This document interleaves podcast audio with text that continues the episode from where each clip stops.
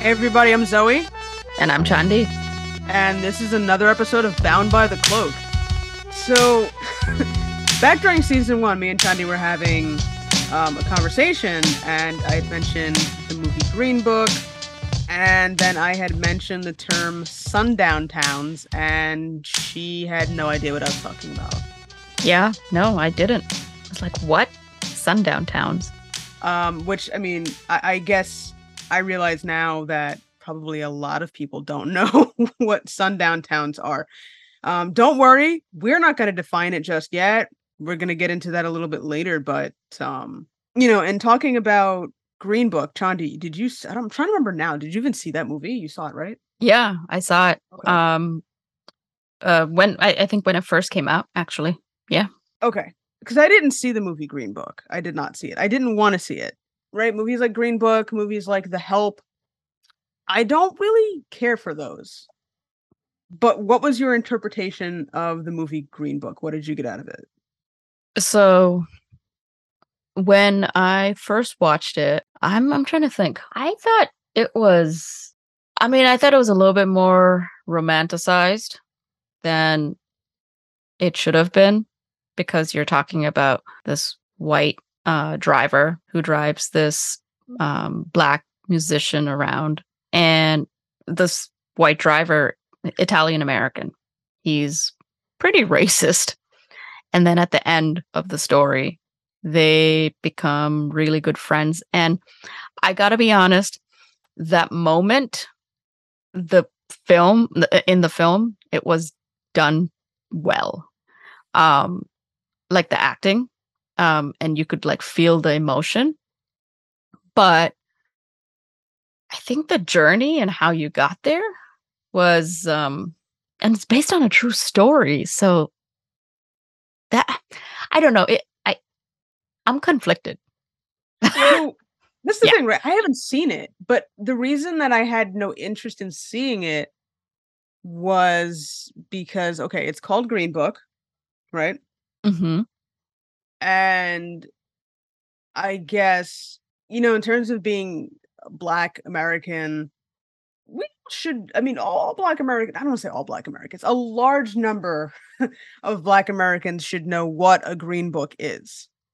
What is a green book? But basically, it was a book uh, put together. I don't remember his name. It's literally, you know, it tells you. It, it kind of like so. Basically, the guy went and traveled around, and he would um based on his his experiences wherever he traveled say you know avoid this place right?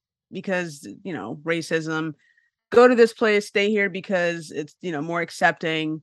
You know you can like how to navigate while traveling in america probably mainly the south right? But but still like navigating where you know like navigating in safe spaces across america. As a black person. As a black person and you know at the time that was very beneficial because some people did not know where to go right? Like if you're not from a certain place you know having a guide to tell you that okay maybe this hotel is safe and this one's not right? Maybe this place you might want to leave before dark. Definition of a sundown town hmm um those things are important to know and a lot of people though aren't aware of the existence of right of the green book and and a lot of people in america even now don't have to worry about these things necessarily. Um they don't think about it. Not that they don't have to worry they don't think about it. That's really what it is is that they don't think about it. And i think that the idea of a green book it can go beyond just you know black americans or you know black people in america. It can you know translate to women traveling solo traveling other minorities traveling it really you know the idea of knowing about a place before you go i think is essential for travel but that's probably just because that's been my experience and what i've been taught about traveling Yeah. And also back in the day, you know, when you didn't have as much access to information to research about these towns or cities, you kind of rely on word of mouth, right? Of other people Yeah. who've been there and have had good or bad experiences. But now it's it's just so different.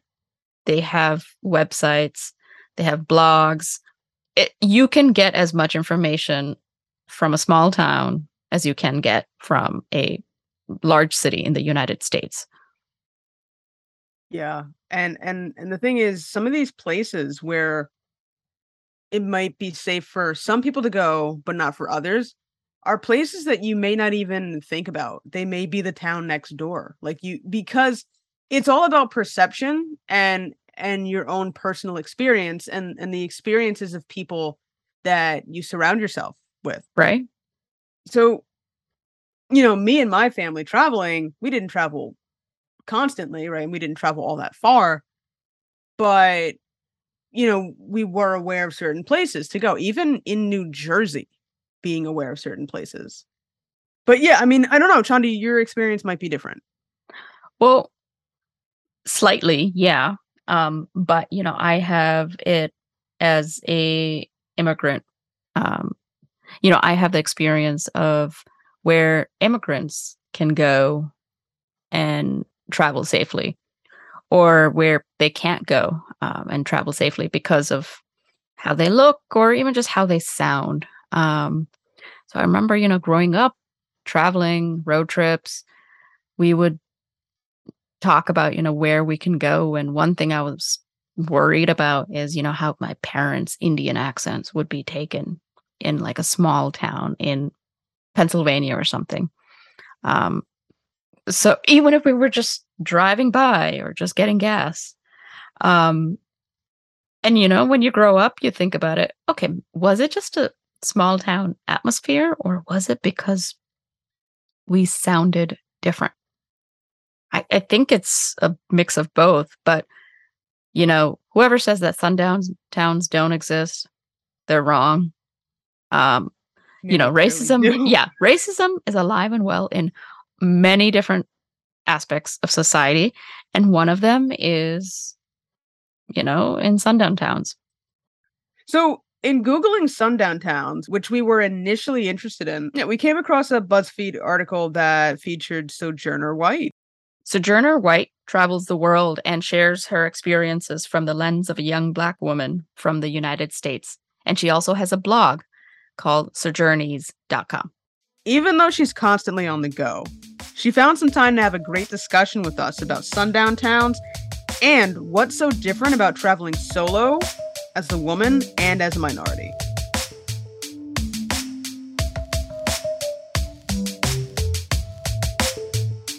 Hey, Sojourner. Um, thanks for joining us on the podcast. Really great to talk to you. Can you introduce yourself? So, hi, um, I'm Sojourner White.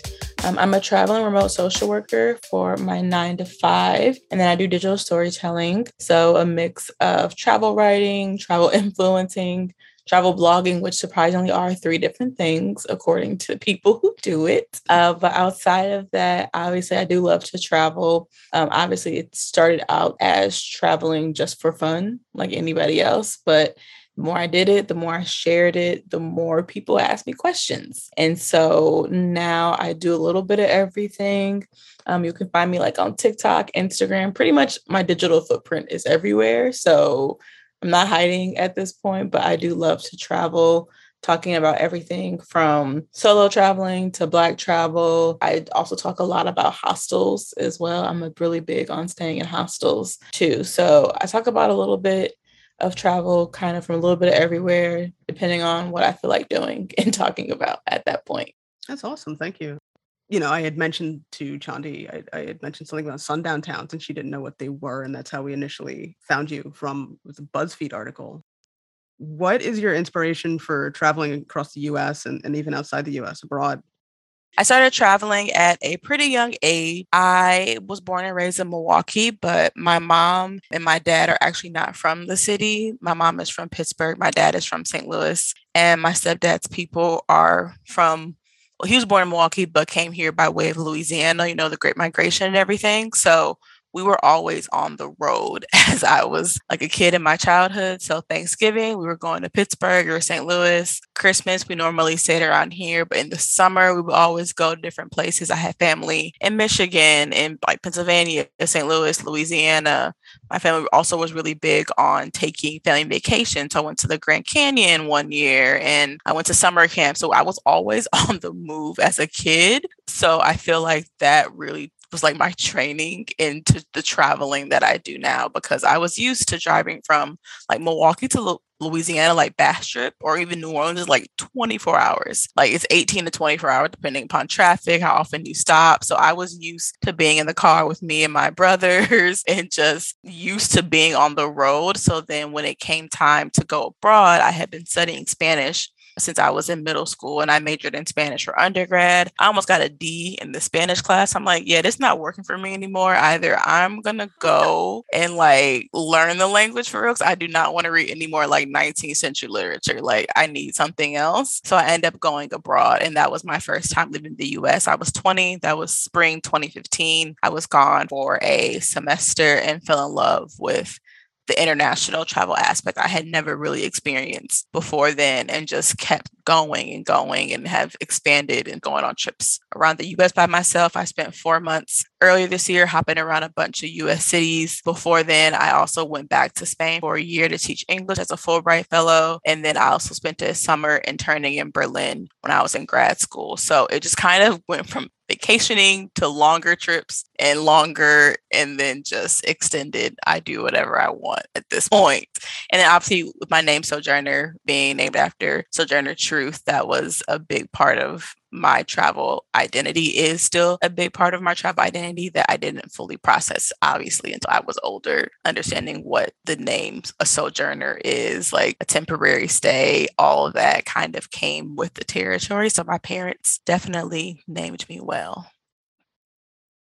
And you named your website well too. I mean, sojourneys.com. I mean, that's just yeah. That's it clever. was like Thank you. It was like, what can I call my little study abroad blog that I thought I was going to have for like a semester in 2015? And it just made sense like, oh, let's just call it this. And so now it's like any point in my life, I can pivot and it'll still be a sojourney. So it's cool. Thank you. So yeah, it started out with your study abroad, but then it, it sort of expanded the website, right? Like you, you keep writing it was just like, hi, I'm in Europe for a semester kind of thing. And then I think I blogged maybe like three times in five months because when you get over there, like, oh, it's cool to have a blog, but also I want to be out like experiencing right. things. In 2015, like Instagram wasn't what it is now. TikTok didn't okay. exist. Like it wasn't yeah. the same. Like you do like TikTok vlogs and you do like it, it wasn't like that. Like you may share some photos and put uh, tips in the caption, but it wasn't the empire of Instagram influencing. So I didn't feel obligated to travel blog blog or anything like that. But when I returned home from Fulbright, I said, well, let me just go ahead and buy my domain and see what happens. And so people kept asking me for tips on like what to do, where to go. I'm like, well, let me just put on a website and let me just do this and let me just on my social media to travel. So I feel like I'm gonna keep doing it for a while. And it just kind of grew naturally, unintentionally. And I really like it. That's really awesome. Yeah you said that you you studied in Spain and then you started teaching in Spain. How was that experience of traveling to Spain, studying there, living there, and and was it different? Did you see, you know, like when you're traveling, just traveling as like a someone who's not going to live there versus someone who's going to stay a while? Is there a difference in how you see Spain and travel? Not just Spain, but any place, right? Leaving the country me and Spain have a very, I wouldn't say a love hate relationship, but a love questionable relationship sometimes for that very reason. So I went from no international travel, and I think people don't understand the kind of jump that is to go from no international travel, not even like a trip to Mexico, which I feel like was really common for people in the US of a certain maybe class background, going to the Caribbean or Mexico yeah. was like people's first introduction, but I had nothing nothing. I was just traveling around the US. So I went that I went from there to Europe. Like there was no in between, there was no transition. So it was like one minute I was studying in Peoria, Illinois, which is where I lived to go to school for undergrad. And then next thing you know, I was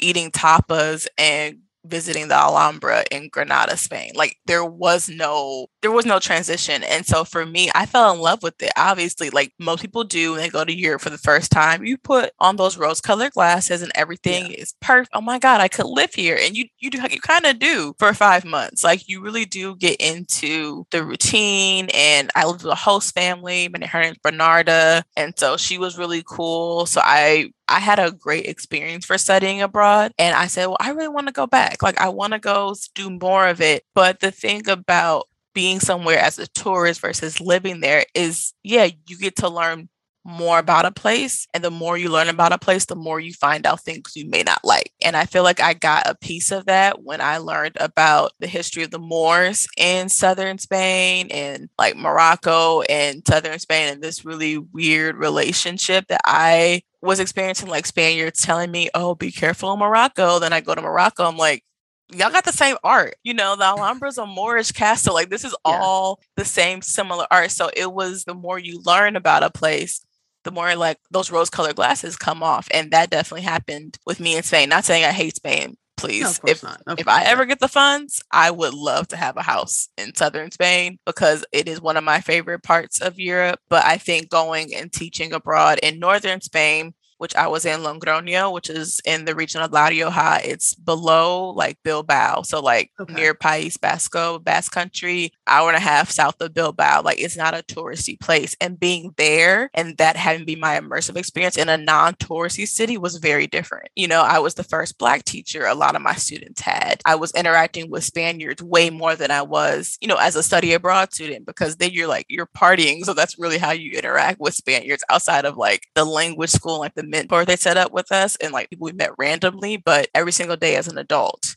going to the school, teaching full time, you know, meeting students. I had like one black kid who loved me, who everyone thought was my child because we were both black. Like, you know, it was all these things you were learning about race, especially for me as a black woman, like learning about race from a different perspective because I had had some like what part of Africa are you from questions in southern Spain, but it was definitely more prevalent when I went to northern Spain because it is a less touristy area and there's just like a other there's like a lot going on in northern Spain that I feel like is very different from southern Spain, but also there are great things like the wine. Let me tell you, winery hopping on the weekends was my favorite thing to do. So it's like a push pull. It's like you learn all these great things and then you also experience the discrimination being like a black person who speaks English and how I was treated better than black people from the continent directly, particularly like West Africa or East Africa. And all those things became more apparent the longer I stayed in Europe and traveled around not only Spain,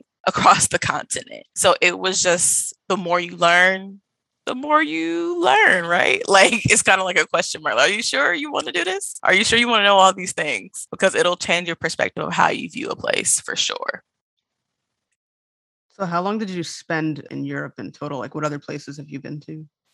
Yeah, so I stayed for five months in southern Spain when I studied abroad. I went back for essentially a year when I went to teach. And then after that, ironically, I did not plan on going to Europe or living there three times. This was purely just where school, life, career sent me. And then when I enrolled in my international social work grad program in St. Louis, my interests aligned with an organization and a professor who did work in Berlin. So then I ended up going to a different European country, a humongous international city that Berlin is, which is very different from Logroño and Granada. And I was there for three months as well. So I guess almost two years non consecutively, like different stints throughout, and then traveling obviously throughout. I've been to Greece, Belgium, the Netherlands, London, Portugal, Italy, oh. all the traveling I could. Spent like Christmas in Prague one year when I was teaching, and then went to Budapest. So I tried to do as much as I could while I was over there as well.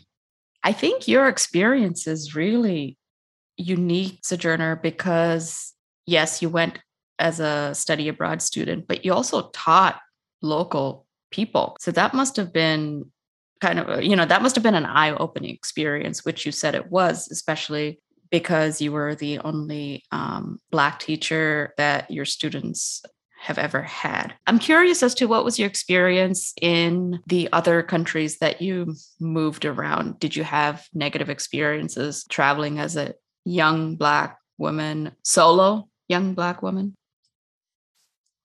For me, so thankfully, knock on wood, I have not had any serious harm come to me while I'm traveling. I think people, which is a whole other layer because, but I'm like a like I'm a black person, but I have brown skin, right? And I feel like if I was a black person with dark skin, maybe this experience would be different, you know, especially with people who are black with lighter skin. Like colorism is a thing even outside of the US, even though folks act like it's not, and how that impacts how you travel, right? So I think for me, I personally didn't have like severe experience outside of the invasive questioning, which safe is relative. How, how you like what you describe as violence to yourself is relative. And so I think those questions after a while do feel pretty violent and invasive because it's like I'm sick of it trying to explain to y'all that I am from the US. I am not Beyonce. I am not Rihanna. I am not from Africa directly. Like Africa's a continent. I cannot tell you what tribe I'm from or any of those things like that. I think that was more of my experience. It wasn't like people were outright calling me the N word, right? It wasn't that kind of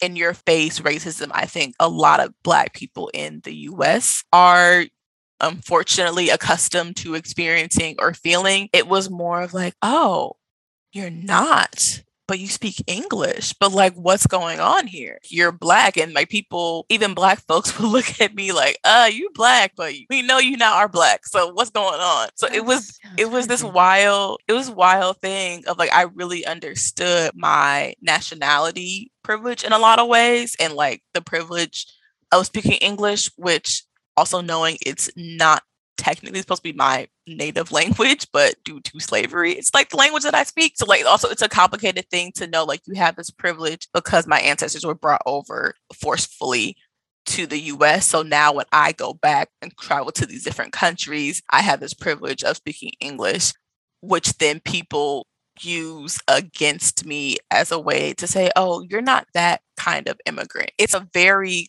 complex experience trying to process in your 20s when none of my study abroad or pre-departure orientations prepared me for. They're like pack a month's worth of underwear but like no one talked about yeah. what it would be like to be a black person traveling in Europe. And that's really because a lot of my travel experiences have been in Europe like my long-term experiences. So I can't speak for what it's like to be black American like Asia per se because I've never been you know? So I think it probably is a bit more nuanced when you talk to people, other Black folks or other Black Americans who have been to places outside of Europe. But for me, it was just the questions that really came up. That was like that was like the recurring theme. No matter if I was in Spain, I remember being with my friend Ethiopian, and she had never heard someone ask me what part of Africa I was from. But for her, she was Ethiopian but grew up in Atlanta. She could answer the question, right? But I was sitting next to her, and she was more shook than I was by that point because I had been used to people asking this question. But for her, she's like, I just never thought, I never realized that you wouldn't be able to answer for real really? and how that and how that could feel yeah because for her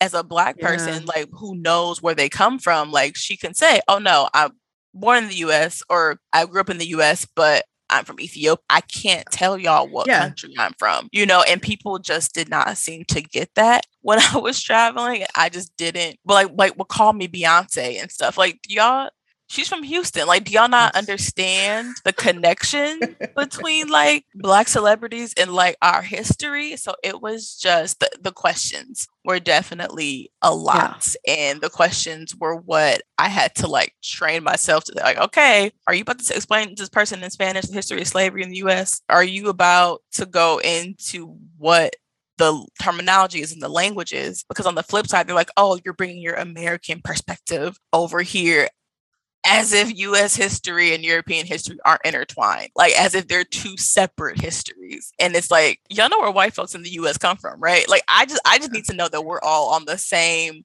level of understanding history because it seems like there's been a disconnect. Yeah, I was gonna say there's, and, there's definitely a disconnect about what they know about American history. Or yeah, you know, it's odd to me that they would not realize that there are black people in America that obviously we would speak English and we yeah, and that's strange. what perplexed me. Like, is this a willful ignorance or this like an actual like I just don't I like it took a while for me to figure out people who were genuinely interested in learning about like right. black culture, like, like my students, right?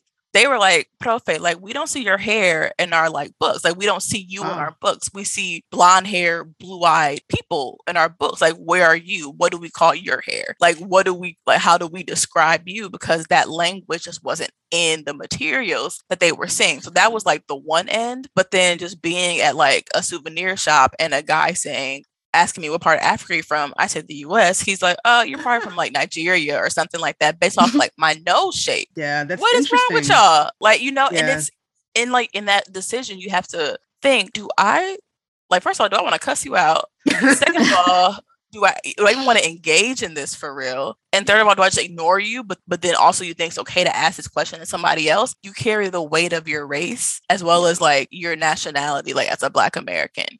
Everywhere you go in a Yeah. way that I was used to talking about my race, obviously growing up in the US, but the nationality piece and like really wrestling with that was something that again no one created a pamphlet for me to learn about that was purely by lived experience Something I want to ask you about and touch on is when you had mentioned that people would say that, oh, you have this American perspective or you have this US perspective. Could you talk about that? Because I think that's really important for our international listeners, which we have quite a few, to understand that the American perspective is valid. I mean, like, how can you say one perspective, one perspective of a certain nationality is okay and the other is not?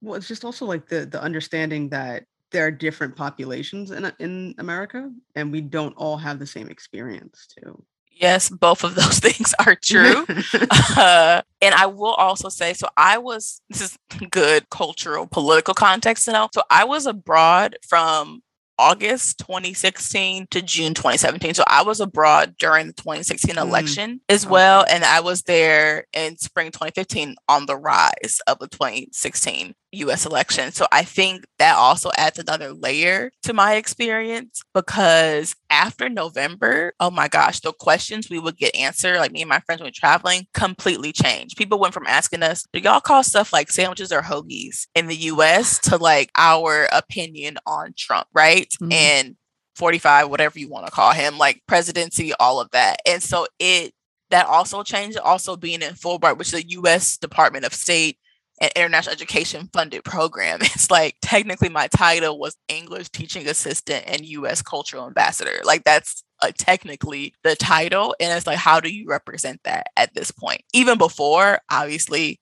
knowing the, the US history I had to deal with is like civil rights, all of that, racism. Okay, I'm still gonna do this program. And now I have to do it with this person being the face of the United States. So to answer your question, I think because of that, people felt emboldened to say, like, oh, that's just because of the US perspective without understanding. This is a lot of my discussions with people who live outside the US is that while you may have been exposed to US culture through media, TV, movies, etc., one, it's a glamorized view of the United States. Two, it's a view of the United States through the white gaze. Like, and that's the disconnect with those conversations too. It's like the US you're describing is not the US that people who look like me live in. And so I think it's hard for people who think they know everything about the US due to the prevalence and the hypervisibility of our culture, of our experiences in the media. Like it's hard for them to hear they actually don't know as much as they think they know. And it took me a long time to figure that out because I was just like, I don't understand why this is not connecting. Because for me, it's like, duh, like, you know, I'm so entrenched in it. But the more you talk to people, the more you realize that their concept of the US is New York City. Their concept of the US is California. I am from Milwaukee, Wisconsin. Okay. My being black in the Midwest is its own, you know, subset because to Zoe's point, there are like not only are there different races and ethnicities in the US, there are like regional cultures are a thing, especially regional black cultures. Being black in the Midwest is different being black in the South or black on the East Coast or black on the West Coast. I've like had to explain that to friends too. I've Yeah, really like- to explain that. Yeah, regional black cultures are a thing. And so people just don't understand the depth of that, especially when you're only exposed to like Sex in the City or like people like, like, oh, Wisconsin, that 70s show. Like those are those point of references. And I'm like, there's no one from that 70s show who looks like that that was in my life on a daily basis. like, you know, I grew up on the north side of Milwaukee. It's predominantly black. So it's just understanding the lens through which other people of other cultures, nationalities, etc., are understanding the US. And it was hard, honestly. It was very difficult to have the conversations when you realize they actually don't know anything about you or your people in no capacity, aside from again, Beyonce, Obama, Rihanna, etc., yeah. like entertainment. Yes, even even like movies and, and just the news. You know, I mean, it's the view that people get yeah, and I feel like with Europeans, there is a level of cognitive dissonance there. Yeah, they can't convince me yeah. otherwise. Yeah, because it's it's this thing where it's like, oh, Europe is like this utopia. I'm like, I've been over here for a little mm, little while, yeah. and I want to let you know this feels similar. Are there things that are different, like universal health care and public transportation, which is a hill I will die on? We could have took anything from Europe. I don't know why we didn't bring it over here. I love the public transport over there. That's like my favorite part of being in Europe. But aside from that, like just the whole like, oh, it's a utopia. Like I remember a guy, a Swedish guy telling me, oh, we can say the N word. It's different over here. Like what? Love. What does that yeah. mean? I sorry. That happened in 2017. I'm still trying to figure out what he was talking about. But like he literally told me that in my apartment, in my space. And like uh, um it's like it's a whole thing, right? And so there is this level of yes, is Europe different in some ways? Absolutely. But the racism that we experience in the US was a learned behavior that people from Europe brought over here. Like it's not like it's this separate thing. Like and it's just the way Europeans, even now, like on TikTok, people are like, oh my God, the US is so bad, especially after June 2020 with like George Floyd. I'm like, this also proves y'all have not been listening. And I'll I just say from like a black perspective, y'all don't listen to black folks like yeah. at all. If all y'all are shocked that this is happening, you know, I know it was a pandemic. I know y'all were at home and y'all can actually pay attention, but I was really frustrated during that time. Also coming out of grad school and that whole experience too of like, it seemed like people really had not been listening it from my perspective to black americans and our history and stuff for what 400 years for decades whatever however we want to quantify it it's like all of a sudden let's talk about race in like international international context. It's like if y'all had actually been listening to us and not saying, oh, this is like either US perspective or your American perspective, maybe this wouldn't have been a bigger, like a shock to you.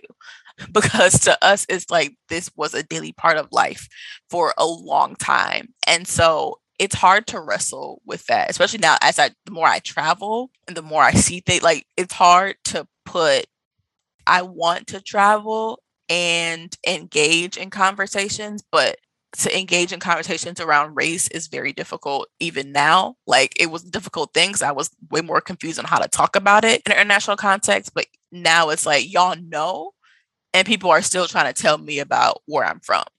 even though y'all all were protesting in June 2020 like the my yeah. my boss and my really good friend also says like always says our political memories are so short because people forget so quickly how things are and just kind of go back to what it was and it's like this is still happening it's been happening y'all just now paying attention and you want everybody to pause in the same way as you but if there's one thing that black people in the US can talk about it's race it's racism. Like that is one thing that I stand 10 toes on. It's like that is something we can talk about from start to finish, whether or not you have degrees or just based on your purely your lived experience. If you are black, brown, indigenous, any type of non-white, non-cis, not disabled part, like you can talk about it because you have a very specific experience when it's overt and systemic. And so I think trying to reconcile that while you're traveling and engage in that two prong conversation, it's hard it's really hard because you see it abroad. It's just a like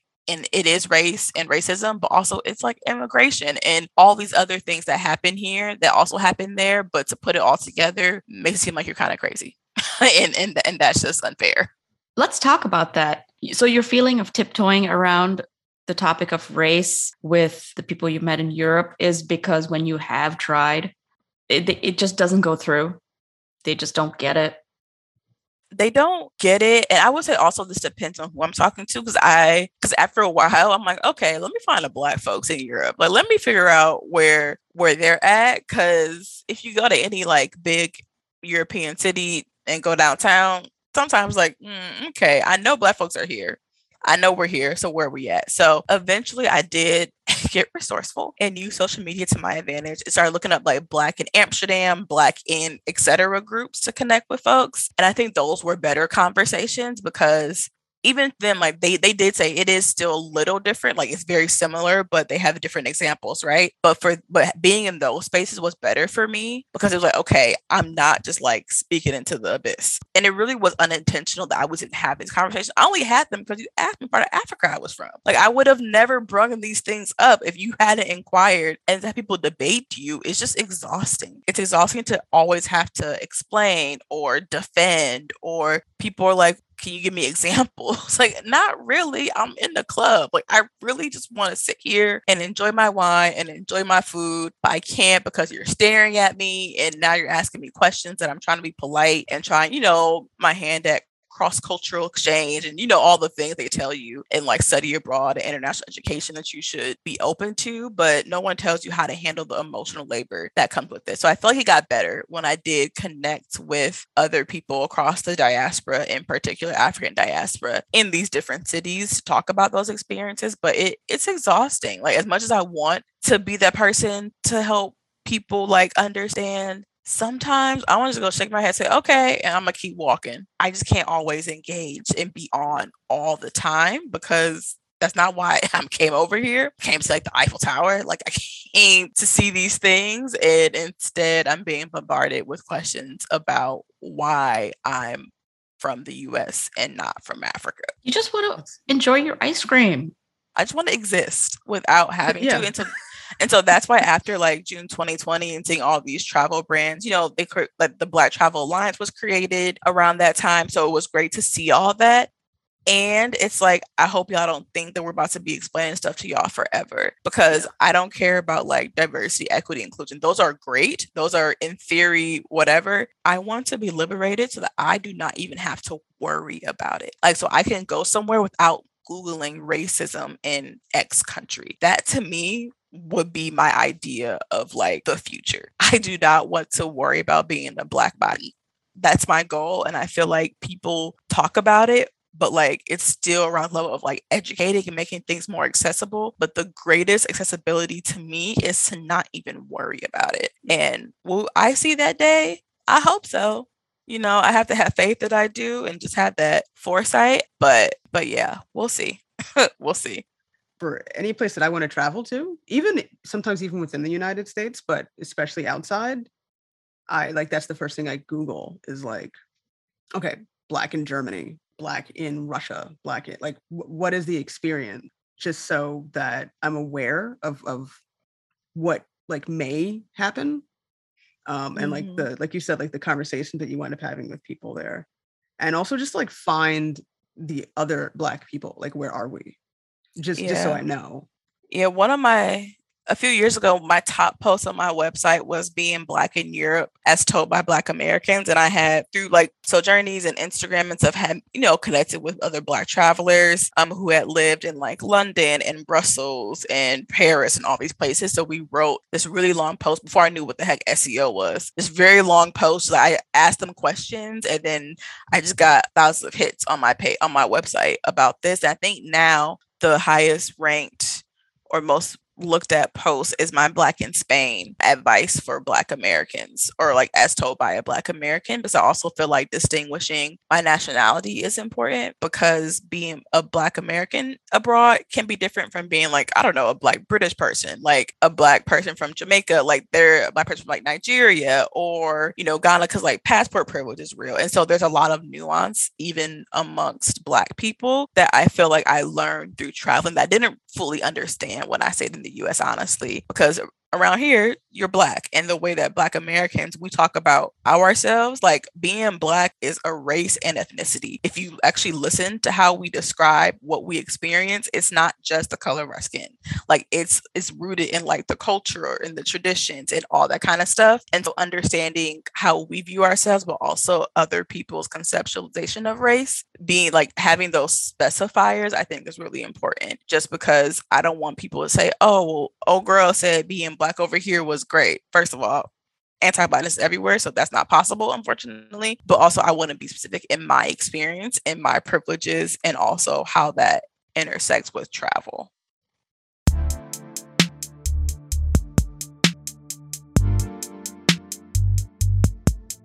Another thing, right, is that you've traveled extensively throughout the US as well. And that's different than going to another country. And but there's still differences within the United States in terms of traveling solo and traveling while black and just just traveling, like knowing where you're going, right? Knowing the culture of the place you're going, right? Because the US is very large and it's different culturally in, in different areas. Can you talk about that? Yes. I was about to not age myself. I'm not old, y'all. I'm only 27. But I grew up. Oh with, my God, the knees are going to be creaking. I know, I know. But I feel like what I'm about to say, people like, huh? When, Um, once you hit 30, once your you back, were there. though. I back starts hurting when know. you hit 30. I know. My back already hurt. So, Okay. oh gosh. My mom and then she print out the MapQuest directions. I don't know if y'all were like travel. My mom was a MapQuest woman. Okay. So I just remember this is gonna get to your answer your question in a second, but I remember printing out the her printing out the maps and like the directions and stuff. And I often think about how intentional like they had to be, especially when we were traveling from like Milwaukee to Louisiana. Like mm, there's some states in there, you know, there's some towns that you go through there and stuff. And so I never really asked her if they adamantly like her, like, we can't stay here. But when they had to map out hotels and stuff, obviously you got to go to cities. Like you have to go to places that are well lit. You have to go to places, you know, going through all those states that, you know, we could maybe order take order takeout if we weren't going to go to a restaurant or you know if, you know it was me and my younger brother so like we were kids so we didn't fully understand what was going on but there is level of intentionality my parents always had to had to have like going planning those road trips right and so i think that lends to your your question about understanding us cities and how us travel is something that a lot of people don't do for a variety of reasons right? It's huge it's expensive and it's not really built for travel unless you have a car right? That's really car or you can afford flights. Again i love public i love europe primarily because of public transport and the way you can get around from place to place and see new places. But we don't have that infrastructure, which I would argue is intentional. But I think understanding US cities and like the history of them and like Milwaukee's people don't understand, like like I think it was what 35, 40% black. People are always surprised when I tell them like I'm from Milwaukee and like the black folks up here, you know, outside of like Chicago, right? And so understanding black history is the way I understand US cities. Like my dad's a history teacher and so him and he teaches US history in particular. So I got random speeches all the time about US history and various points and how you know the connection between who we are St. Louis where he was from and my where I grew up in Milwaukee and like how we're all connected, to like the Great Migration and understanding how folks traveled and dispersed, which is why I do have family all over the place because we went where opportunity was uh, back then or what they deemed was like opportunity back in the day. And that also influences, I think, now when I think about the trip I did recently around the US, like why I really wanted to go to New Orleans. So much Black history in New Orleans, like just so much and you can still see like the European influence there. And like Houston, I never been to Houston before, but seeing the art and like the black folks there was a whole thing. And then going to San Diego where it was like 4% black and trying to like connect. And I met a woman who owned a black owned coffee shop called Cafe X by any means necessary. It was black woman owned. And I was talking to her and she was like, I'm from here, but my daughter's like fourth generation San Diego. And I've seen the city change. I've seen the ripples of like what's been going on from people dispersing to Las Vegas to Houston. So I think understanding US cities, I truly did learn from understanding Black history and how my people traveled and made the best of what, you know, they could. And even outside of like going from town to town, I got really into train travel. Like I took the train from Chicago to California. And then from there, I'm like, well, black folks don't seem to ride the train, at least in my generation, right? And I did a whole post for like travel and leisure around like the Pullman porters and how train travel is really black history because they were the ones who really shaped, you know, the travel experience of the luggage and being in the sleeper cars and carrying everything, etc. And then I learned my godmother, her father worked on the train. And so she was born in Detroit. And so she was part of, you know, the Pullman Porters who really shaped the black middle class in the Midwest. Like she's a product of that because she's in her 80s you know and so like that is, that was her experience so there's just so much nuance in in traveling that in the US that I did not fully consider honestly until my adulthood when I kind of got out of the international scope, which I think is a large due to the pandemic and trying to figure out where can I visit and go in the US and how has that kind of changed over time and what does that even look like uh, when sundown towns do exist like what kind of safety precautions do i have to take when i want to go hiking or take a train or take a road trip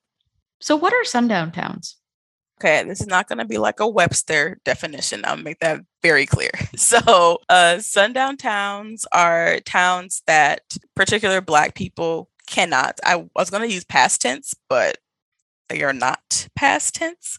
Unfortunately, um, there are places where when the sun goes down, racism, violence, like I don't want to say anything goes, but sundown towns are what we what we call towns where you don't want to be caught there after dark if you're a black person, essentially. But I would argue if you're anything but white, you probably don't want to be caught in a sundown town. But it came from my understanding and how I was taught it. It came out of like the civil rights movement and that era of just knowing where you were welcome to go to and where you were not welcome to go to.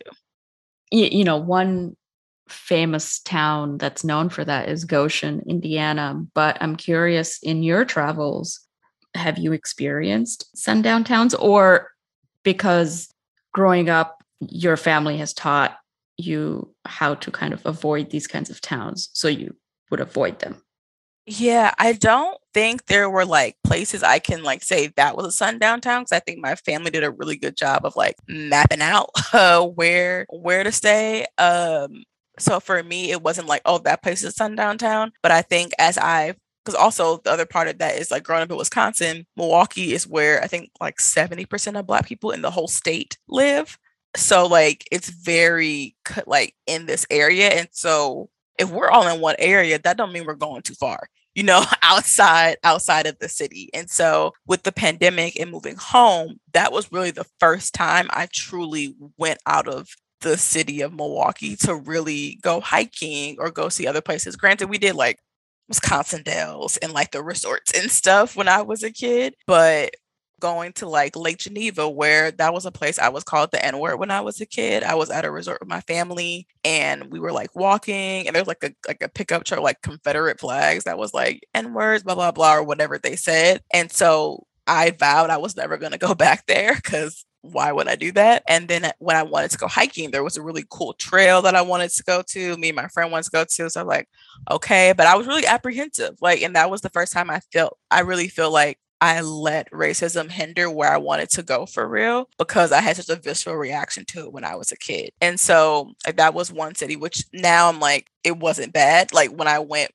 a few years ago, or I guess two years ago. But that was one place I was like, I don't want to go back there. I don't know if it's sundown town. I don't know like what the history is, but I don't want to go back to a place that doesn't make me feel welcome. And so I feel like it wasn't, at least in my experience, I didn't learn like, okay, these are the sundown towns you don't go to. It's like you, I happen to go somewhere and it's like, I don't feel welcome here. I'm a dip, like, you know, but even when me and my friend are planning to go on trips and to go hiking, we were like, okay, we have to go early in the day because we don't want to get caught anywhere here, you know, at night because we were, this was in what, 2020, right, right after election, we were still seeing Trump 2024 signed and like Trump Jr. 2028 and like his kids 2036 or whatever. Like it was still adamant like not oh we're a sundown town but oh we're not we're you people are probably not welcome like as a black person that was a signal that i was not welcome in those places when you're driving outside of the city of milwaukee and going to places like sheboygan i guess sheboygan but like other areas where there's like hiking and places to go it's like I don't know if any of those honestly are considered quote unquote sundown town, but I know I'm not gonna be caught there mm-hmm. like late at night. Like I know I probably should plan my trip early in the day to be home by the middle of the day while the sun is still up. You know, so even if it's not a sundown town, it's like I'm taking certain precautions so I don't get caught up anywhere. I'm not welcome. That's interesting. So like I, I mean obviously, yeah, being from Milwaukee, you know, living in, in a predominantly black neighborhood, you're not really gonna see Trump signs. I mean, I would I would think not. Like you said, you you saw them when you traveled out, you know, outside of Milwaukee. But yeah, I guess around here, we're in New Jersey. And so we have this weird thing where like we see those signs, right? We don't see them as much anymore, but they were, I'd say like in my neighborhood, half the neighborhood had Trump signs. And I was like shocked. Um, because you live here and people seem okay. And then you you mm-hmm. you know you get to understand like where their mind is at. Yeah. Um, and it's kind of scary.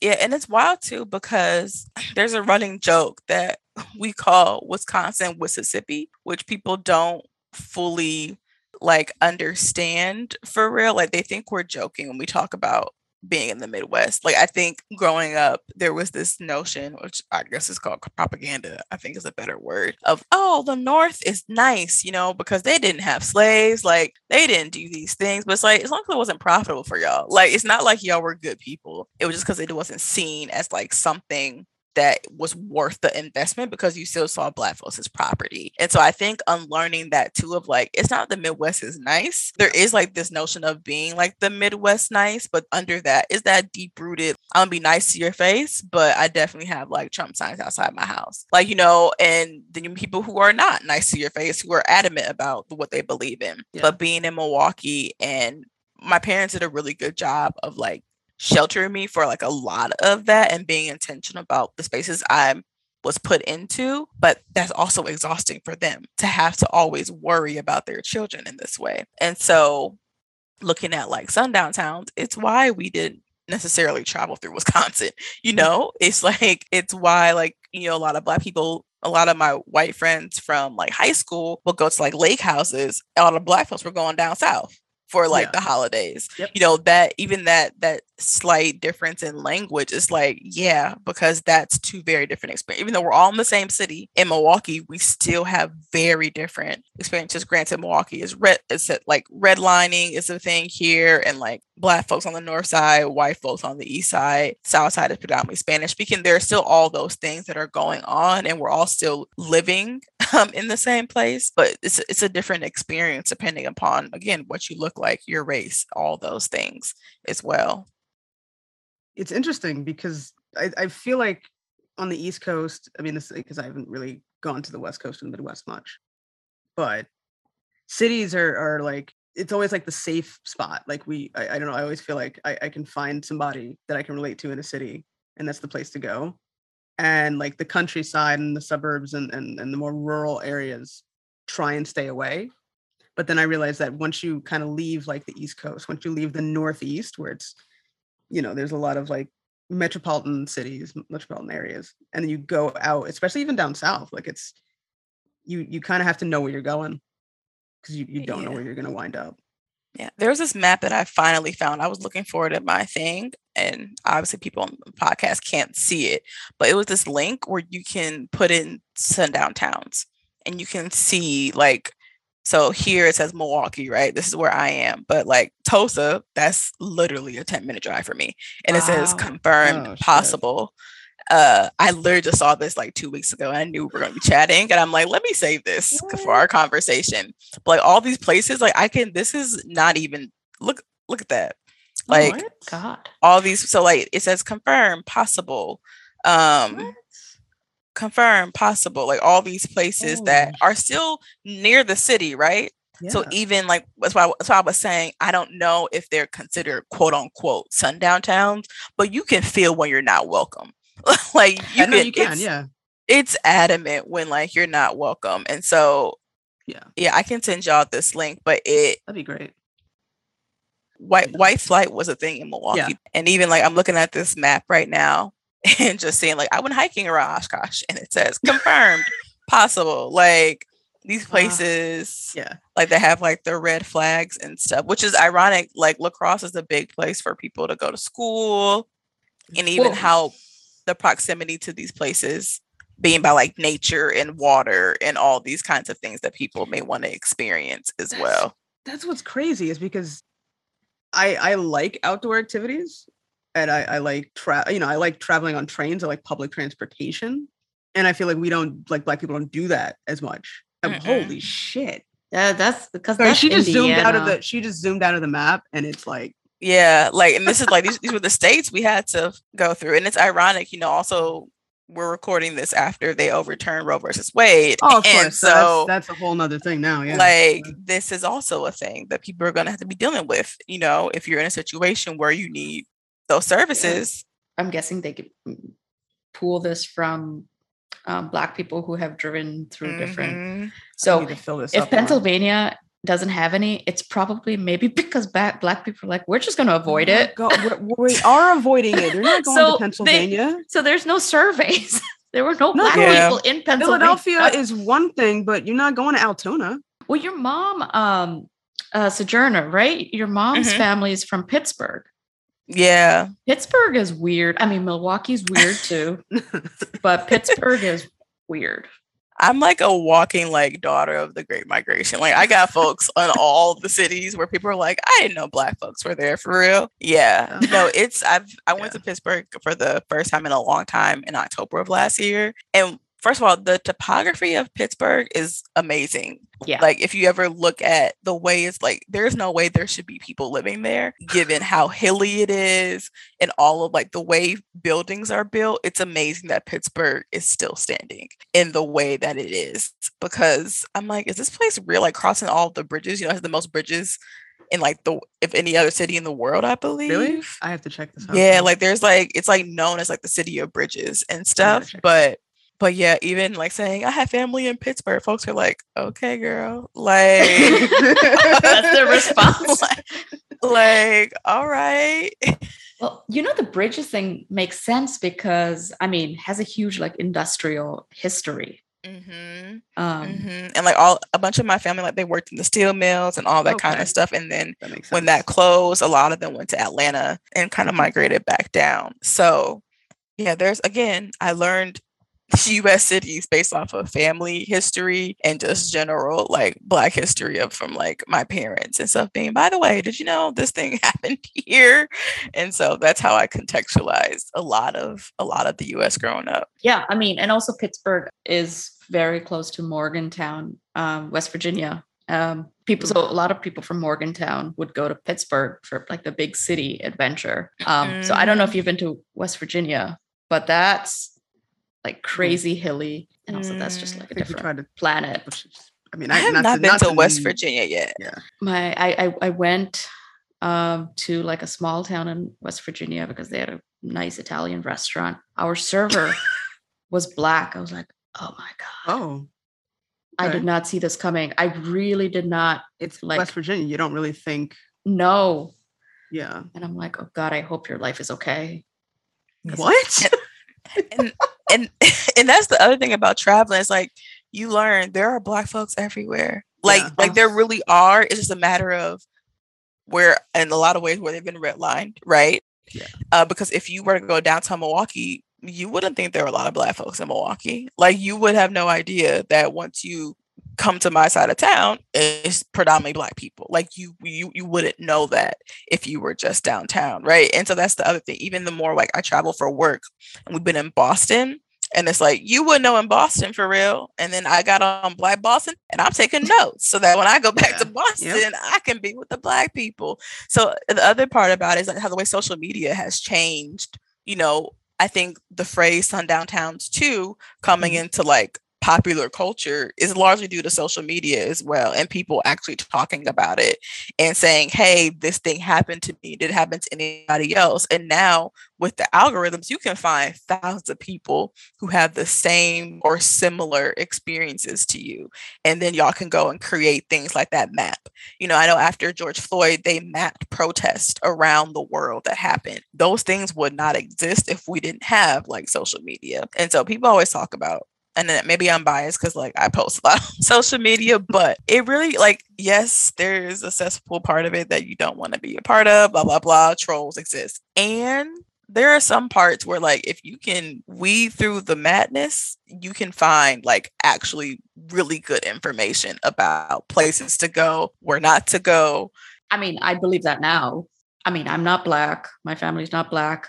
But some of the things that we have done in terms of road trips are a little sim a little similar as to what your family's done, Sojourner, and that's mm-hmm. like mapping out where we can stop, um, bringing our own food. Um, maybe that's just like an immigrant thing, or I believe that we have like adjacent experiences too, because I feel like when you grow up as like a black or brown person in the U.S., like you you learn different I guess for lack of a better phrase, like survival mechanisms. Yeah. like that, you know, that are trained, which goes back to our earlier thing of like explaining that to someone abroad is like a whole history lesson as to why you do all of the things or or move the way you do because it literally like it's a means of survival. It's not just like, oh, I want to go to like this house. Like if you ask like a lot of, I feel like a lot of people, especially black and brown folks who travel, like a, if you talk to a lot of people, it's because of family. It's it wasn't because yeah. like, oh, I'm gonna take a vacation. Because I argue a vacation and visiting family are not mutually exclusive. Those are not the same thing. Like going for a family reunion is not the same as going on vacation. Like it's it's just not. But a lot of us were exposed to traveling through like going to visit family, especially like in my case of just going from places like I only traveled because it was to visit people. And then we also did touristy things on yeah. the side, right? Like it was like, oh yeah, well, let's go here. Like I have family in Battle Creek, Michigan, which is where um Sojourner Truth is also buried. And so I went there and like we did like we visited family. We saw like it's like a is it 13 foot statue of her in like in Battle Creek. And then they also have Kellogg there. So we went to like the Kellogg Museum and got like cereal with our face on it. You know, it's like little stuff like that. It was a family trip. We turned yeah. into like a touristy trip at the same time. So that makes all the sense to me. yeah. Yeah. I mean, like um go yeah visiting was for family or family friends or in the off chance when my dad got time off from work um was yeah let's do touristy things. So we went to disney world. Yeah. i was 16 it's like i'm too old. Milwaukee is really strange. Just going back to that is because well it could also be because it's been in the news lately uh, with a lot of different cases coming up, but I I wouldn't have known that you know it had a pretty significant black population um, mm-hmm. because I mean it's also one of the most racist cities, and mm-hmm. by that I thought you know they actually pushed the black people who had lived in Milwaukee out because of how racist. Mm. I mean, it's it's institutionalized the mm-hmm. police system, right? Is it's yeah. Yeah, it's one of the worst in the city. I think too with that, people assume it's easy to relocate. I think I'm hearing that a lot now too. People are like, why are y'all still staying in the US? Like, leave the country. You know how expensive that is? like I've done it before. I did through a program and it was expensive. So to do it with like if I had like a family to relocate and all that, like that's a humongous process. Like it's not sustainable for everyone to just up and leave. Like yeah. it just, you know, it just isn't. And so I feel like it's the same thing with Milwaukee. It's like also it's your home, right? How do you tell people, especially black Americans, who if you think about it, if the US falls today, right? If the US falls today, where are we gonna go? Like where do we have to go? There are people who have family in other countries they can go to, but the majority of Black Americans do not have people outside of the US. And that's by design, right? Just like the racism in Milwaukee is by design. Everything is by design. Like, like we don't have anywhere to go. And so I think that's part of it too, is like people can move around the city, right? And or attempt to move around the city or like go to Chicago because like it's the closest biggest city, but also it's way more expensive to live in Chicago than Milwaukee. And to up and actually a lot of people, a lot of black folks who are in Milwaukee, if they're not from the South or like first generation Milwaukeean, they're actually from Chicago and they moved here because of the cost of living and not being able to afford Chicago like life.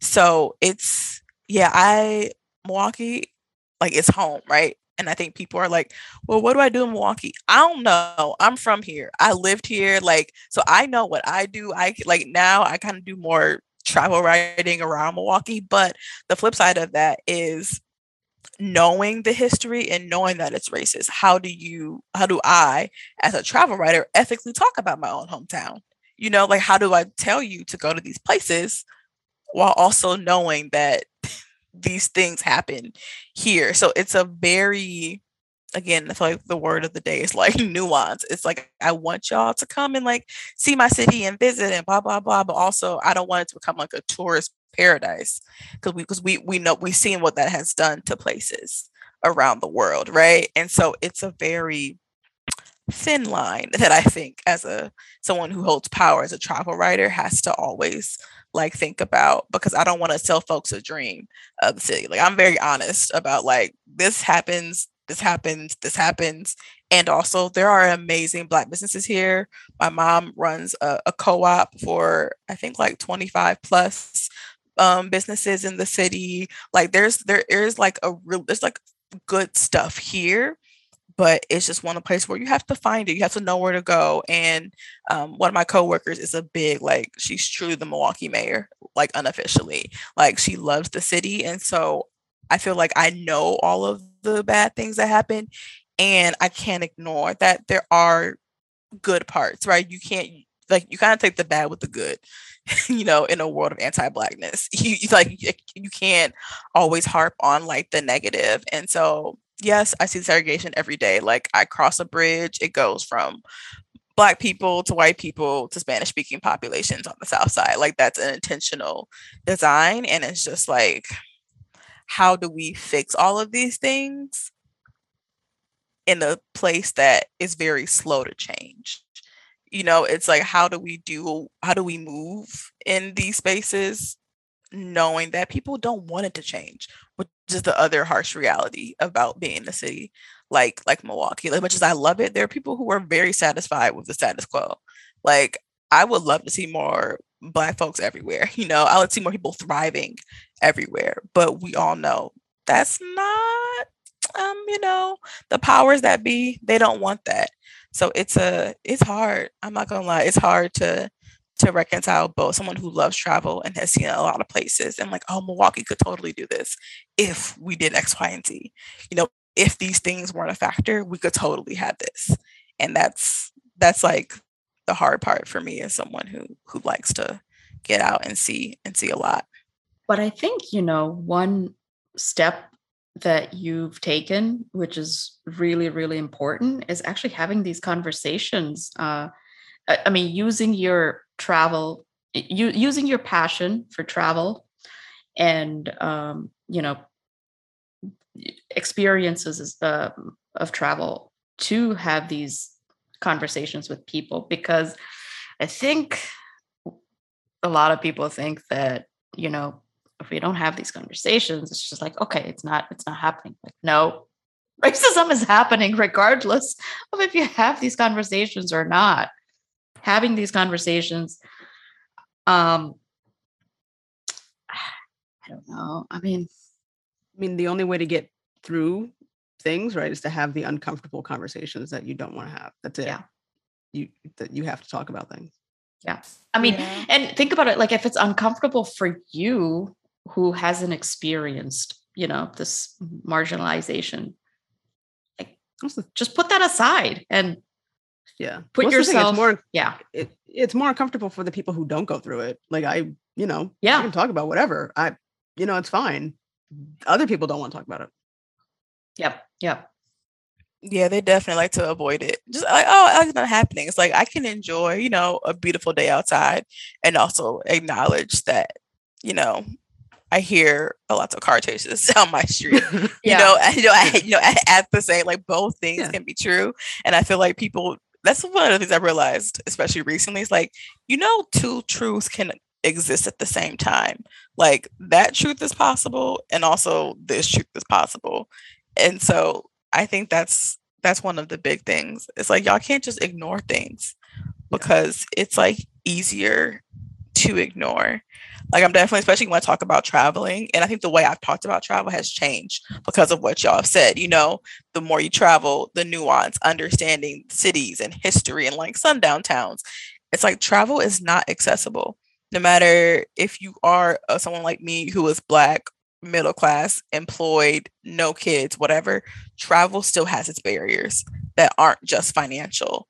And so understanding the context of like, yes, I want everybody to travel, but everybody can't travel in the way that maybe I have. So how can we like find that freedom and flexibility wherever, even if it's like, you know, get an hour day to yourself. Like I think it looks different for everybody. Um, and travel looks different. And yeah, it's just it can't move forward unless again we do just talk about what's really going on and just being honest about the situation that people are people are living in.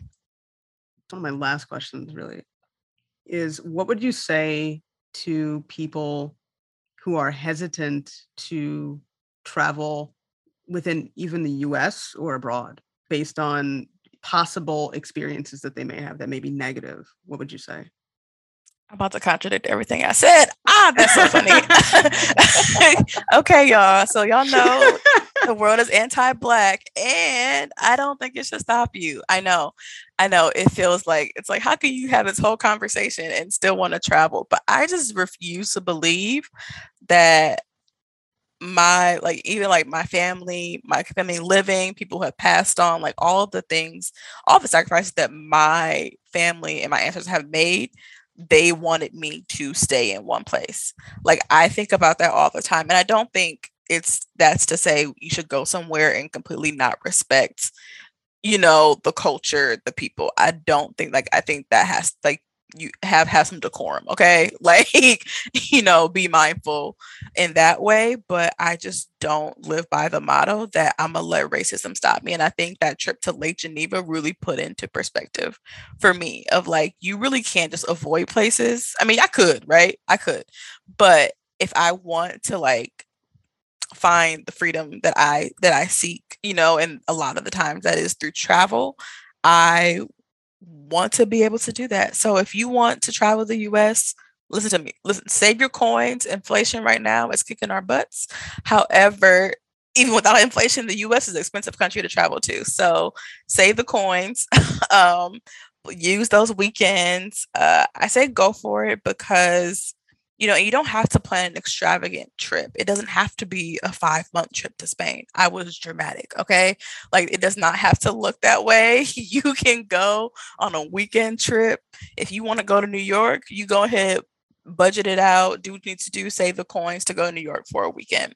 If you want to go, like I went to the Houston Rodeo, which was a whole experience. I went on Black Heritage Night back in March. It was great. If you want to do that, I support. Go ahead, save your coins and go do that. But if you want to go on a two week safari wherever, go ahead, do that. If you want to go to Greece for a month, go ahead and do that. I just feel like if there's something you really want to do, I'm I'm a big supporter of just of just going for it at the end of the day because why not? And you know, maybe it's not all that you envisioned. Maybe you learn like, oh, actually, this is not what I expected, but I still had a great time. Or maybe like, oh, actually, I ain't gonna come back here again. Listen, it's your prerogative, but you won't know if you don't go. So at the end of the day, just just hop on the flight or the train or get in the car or a bus, whatever your mode of transportation is and just just go see it for yourself. Um, because places are a lot more generous. Like i know i talked a lot about the not so good things but overall, I think I've had a really great travel experiences that have definitely outweighed the uncomfortable questions and stares and stuff. Like I, I look back on my travel journals and my photos very fondly. And I can't wait, you know, to show I'm not convinced I'm having kids. So maybe my nieces and nephews. Uh like your auntie was out here. Okay. She was cute. She was broke, but she was cute and she was traveling. You'll be like a yeah. figurehead in the family. I know, I know. Maybe I'll like I don't know. After yesterday, I don't know about kids, but we don't we, we, we gonna see. I have my own, but I know I have some nieces and nephews, and one one niece or nephew on the way. So I'm excited to like, like, hey, your TT travels, and you should too. yeah, I know. Is um, it's it's kind of like a travel is is is difficult, but then it's also, but you should travel. Like it, it's I feel like there's always like this duality of um, you know, you, you, may have some experiences, you may not like all of them, but overall the experience of traveling will probably be mostly positive. I feel like that mm. that's the takeaway. Like yeah. Yeah. and also like compared to even when I traveled in 2015, there are so many resources out here that people are sharing about their identities when you travel in a way that I did not have when I first started traveling in 2015, at least abroad. You know, I, I knew about the US, but going abroad, like you have so many different people. Like there's like black girls travel, um, um, Southeast Asians travel. Like like there's just so many people like LGBTQ travel influencers, and like there are just uh, there's a lot of also um, disabled travel influencers who are talking about accessibility and travel and too. So like there's just so many subsectors of travel niches, quote unquote, but really they're based on like real people talking about their very real life experiences traveling. And so I think that's also a really great resource as far as figuring out, hey, what would it be like for me to go over here? Well, this person had this experience. Not saying it'll be yours, but at least can give you a little bit of perspective if you're if you're worried or apprehensive. Yeah, that's true. People fall into more than just one category, and and you should definitely look at all the resources that would be beneficial in terms of traveling, like disabilities and whatnot. So yeah. Mm-hmm. Yeah. So, what has been your favorite place? Ah, uh, okay. Let me think. I always say I always preface this question by saying today, my favorite place that I'm missing a lot, I would say mm, my favorite place. I keep going back. So I went to Costa Rica right before the pandemic hit. I was actually in Costa Rica when I found out COVID was a thing here. Um, that's a whole different podcast for another day, but on how I should have stayed. But um, I would say Costa Rica. There was just something, there's just something about after being in Europe and like Europe has beautiful places. Greece, gorgeous. Want to go back to other islands outside of like Athens, Santorini, or I guess Santorini and Mykonos are like the islands that I went to. But there was something about Costa Rica and a, a tropical environment just has an effect on you that growing up in the Midwest where it's flat land, it's like snowy most of the year and then a few months of summer and fall. There was something about being in Costa Rica that felt very like lush, like the greenery, the volcano. Like there was just something about it that for me felt like a very not out of body experience, but completely different from how I grew up and completely different from like the day to day that I see that I really appreciate places like that. Um, and it's also learning about how they're trying to maintain that in the midst of climate change and all those kind of things. I really did enjoy Costa Rica. The food was good. Um, I went ziplining um, in La Fortuna in the rainforest, which was amazing. I went hiking by waterfalls. Like it was just a really great experience. So I think today I'll I'll pick Costa Rica. Though you ask me tomorrow, I'm not gonna lie, it could be a different different place. But but that trip was really that was really cool. I I enjoyed it a lot. I've heard that about Costa Rica that it almost feels like you're in a botanical garden. Yes, like it's yeah, it just especially the rainforest. So different. Yeah, rainforest mm-hmm. part of a botanical garden, right? It's just mm-hmm. very lush and very oh, lush. And then we were we were in Jacó um on the beach and like just having both and like the sunsets were beautiful. Like it was just a, a great, a great experience. So so yeah, I don't know. I'm traveling to Panama and South Africa this year, later mm-hmm. this year in the fall. So maybe one of those will will knock Costa Rica out the top spot. But but Costa Rica is probably my favorite. I would say food wise though, Mexico has my heart. Oh yeah. I'm I'm a sucker for for Mexico. I will say that. Where'd you go in Mexico? Uh, so my first official solo trip was actually to Mexico. Okay. Uh, I went to I flew into Cancun, but I went to Valladolid. It's like a smaller town, and I was there for a little bit. I did like Tulum, and um, I did Playa del Carmen later, but I really went for Valladolid so I could go to like the cenotes around there and Chichen Itza and stuff like that. But I'm hoping to to go to more places in Mexico, possibly later this year or early next year. Um, so I would love to go like to Mexico City. I've heard the food is great there. Oaxaca has been on my list for a while. Um, San Miguel de Allende, Puerto Escondido. Like there's just so many. Mexico's huge. Yeah, it's yeah, it huge, and they also have a train, by the way.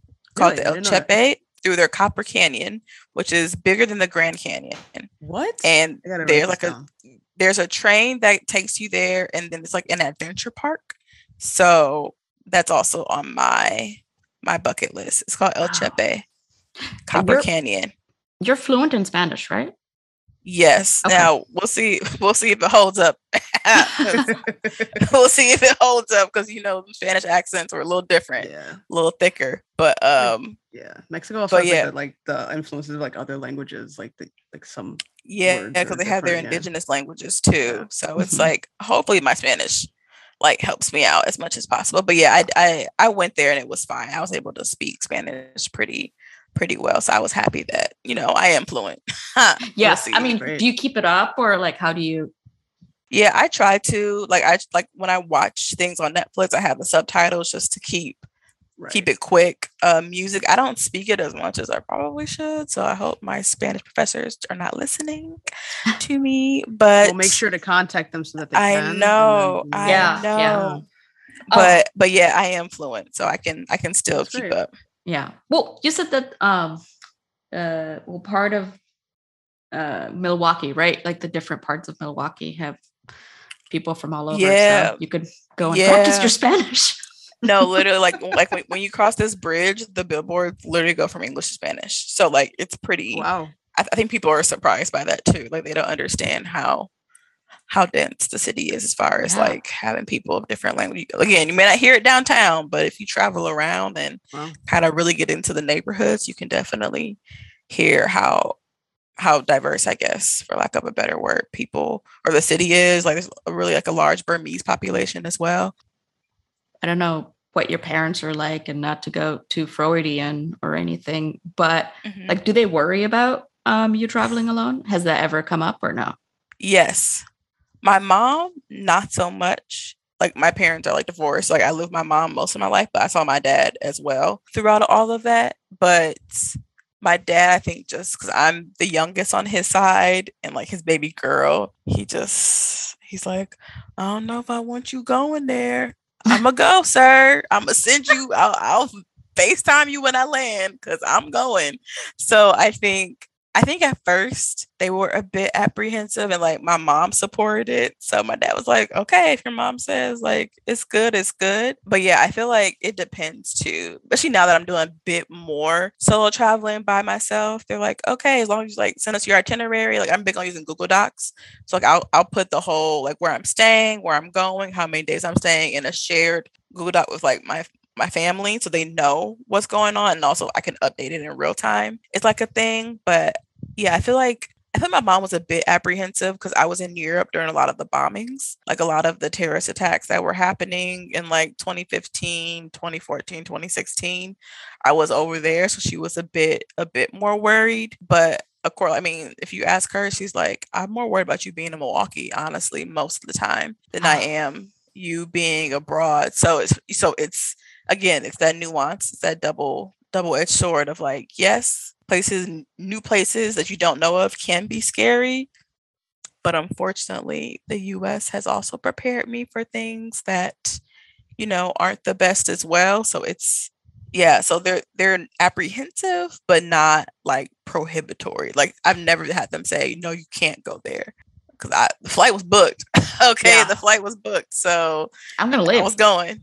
Yeah, yeah. I think they're really supportive of that and never like limited me in that way, which I think is a definitely as I grew up and met more people who are black or brown, or especially a lot of my friends, my first generation, you know, their parents came to the US and they're like, uh-uh, like we did not do all these things for you because so you can go off and travel the world by yourself. Like, no.